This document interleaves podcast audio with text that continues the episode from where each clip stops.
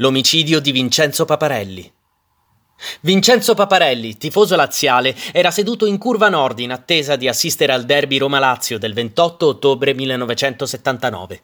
Stava mangiando un panino mentre due razzi di segnalazione partiti dalla curva sud finiscono fuori dagli spalti dopo una traiettoria a zig-zag. Ad un certo punto, sempre dalla curva sud, parte un terzo razzo, che compie una linea retta di quasi 150 metri, che lo colpirà in pieno volto, andandosi a conficcare dentro un occhio. Paparelli si accascia su se stesso e la moglie, che era seduta accanto a lui, comincia ad urlare e chiedere aiuto, ma molti tifosi scappano in preda al terrore.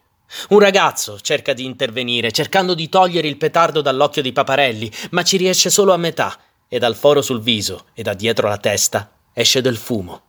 Arrivano i medici ed una barella che lo porta nell'antistadio della curva nord, dove c'è un'ambulanza che di corsa, a sirene spiegate, cerca di raggiungere l'ospedale Santo Spirito, dove però il povero Paparelli giungerà cadavere.